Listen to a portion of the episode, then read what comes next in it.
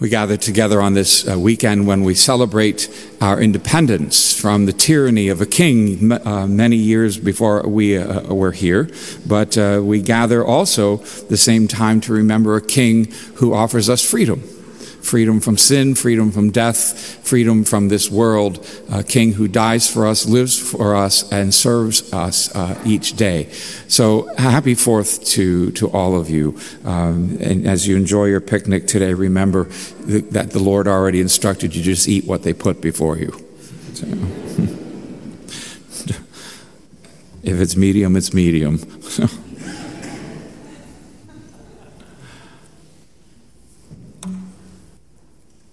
last night I was thinking about um, these 72 people that Jesus sent out in pairs. What do we get from that?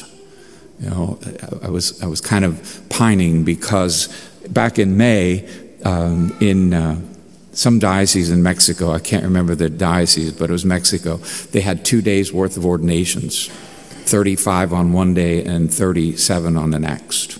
72 new priests. I kept looking for the word Harrisburg, but it wasn't there. but, uh, you know, we pray for vocations. We pray that God will um, inspire the hearts of many to serve Him in this church uh, uh, that we call home. But what do we get from this idea, these 72 going out from, from um, the Lord? And I think a few things. I think that He shows us that you know, as we celebrate our independence, we become very interdependent. We need each other. We can't do this alone. None of us should feel that we're out there by ourselves, especially in the work of the Lord. We might be special, we might be set apart, we might be set aside, we may have special gifts and talent that the Lord is using us, but none of us are alone. Paul reminds us of that very often when he tells us there are many parts but one body, there are many gifts but one spirit. You know, when we think about us in the church, we have to think as a team. There are no one committee groups in God's kingdom. When I raise that chalice and that host at the end of the consecration, I'm going to say, through him, with him, and in him. I'm not going to use anyone else's name. When we walk into this church, we look at this face of Jesus Christ on the cross, and it never shows up as ours. It's always going to be His. And without Him, we do nothing. And without each other, we can't grow. Without each other, we, we, we, um, we lose that, that sense of community. We lose the sense of, of God's people, God's flock, God's chosen preface for today's Mass a holy nation, a people set apart to serve God, to work for, uh, uh, for God and His will. And Jesus knew it was going to be tough for us who, who work in the field for Him. He knew that we have to go out there and we are going to be, as He says, like lambs among wolves. He knew that there are going to be people we're going to encounter, especially in our own time. We're going to encounter people who would just like to see us devoured, out, gone, wiped off the face of the earth. We'll be accused of all of our faults and our failures. We'll be accused of our sinfulness and, and our own desires. There are people who want to silence us. There are people who don't want the word of God to be heard anywhere. And yet Jesus says, Go, keep going. Stay focused. Do it together. Encourage one another. Support one another. Be company for one another in this journey. You're not alone. That's why it's so important that we gather each week to see everyone else who, who is in that struggle, everyone else who's in that, that, that battle against the darkness and the evil of our world. As I said last week, sometimes darkness and sin and the devil are more popular in our day and age than the truth of the gospel and the life of Jesus Christ. But he chooses us. He knows we're weak. He knows that we're vulnerable. He knows that there are voices out there and we might listen to them. And we might abandon what we know and we might follow those voices. But he gives us great encouragement. He keeps saying to us, You've been chosen. You're to be sent, you're to bring that message of salvation, glad tidings to the poor, freedom to those who are captive. And that comes with our baptism, it comes with our confirmation. We're set on that journey. It's so important, again, that we do it t- together. I've harped on this for 34 years as a priest. We can't go it alone. We need each other.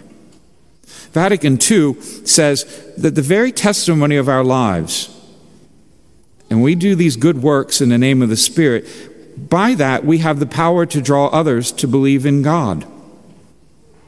You know, it's our words, our deeds, our actions. People are watching us. And we are important ambassadors to Christ in our age. People watch us. I was telling the 7:30 mass this morning. I was raised by my aunt and uncle, and my aunt, I think she went to church two times in my lifetime, my ordination and my first mass. And she probably was not very happy to be there. And I used, we used to say to her, Why don't you go to church too? Because all we're going to do is go home and be hypocrites. And she had a point, but at least we're doing it together. You know, at least we're at least we, we recognize that we have weaknesses. We don't have the strength that we need to go it alone. We need each other. We know that once, you know, we can come in here and put on our, our, on our Jesus face, and when we get out to that parking lot, we can take it off and we're really ugly. But we keep coming back because we know somewhere that grace of God, that amazing grace of God, is going to touch our hearts and turn them from stone to flesh. It's going to turn our, our darkness into light, into joy, we're going to go out, like Jesus says in this, this um, gospel today, we're going to go out and come back rejoicing. Even James, the, uh, the Apostle James says to us in his letter if you go out there in your lifetime and you can save one soul, you saved yourself. And I'm willing to work for that because I'd like that free ticket into the kingdom.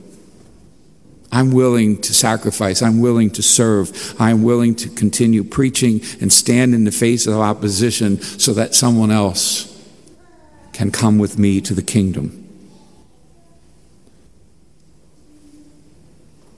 I tried to get some recent statistics, and I don't know how recent I got them. I hope they're current. They say that there are over 6 billion people in our world and of those 6 billion people, 33% of us are Christians. And of those 33% that are Christians, 20% of us are Catholics. That means that there's 77% of the people out there in the world who are not. We're really a minority. Though we have a billion Catholics throughout the world, we're really just nothing. We're, we're a small group of people. 77% of people who have never been influenced by the gospel, never heard of Christ, or maybe heard of him, but by our actions, maybe back to my aunt's uh, thought, uh, by our actions, our deeds, and our words, have never really been exposed really fully to Christ. They've been cheated, cut short. And then there are those people that we know who have known Christ, have loved Christ, have served Christ, and they've just walked away. They no longer practice what they learned, what they loved, what they once believed. So it's important for us. It's important for us who, who are that remnant of God's holy people, that chosen group, the nation set apart. It's important for us to feel the urge to share our faith with each other. It's important for us to do it together. It's important for us to be seen not as a, a robotic and, and, and just spewing out what the world wants to hear or, or needs to hear, but real people in action, people with, who bring that, that, that, this gospel, the, these, these words of Christ into our own lives. Sometimes at the end of Mass, the priest or the deacon will say, Go, go and announce the good news of the Lord. Go and announce the gospel, or go in peace and glorify God by your life. There's a, there's a, great invitation to that. Or just go in peace, a simple invitation to go out there and take this, what, what, what we know, what we love, what we believe, and put it into action. And to let it overwhelm us, to let it overtake us, so that others join us on this journey.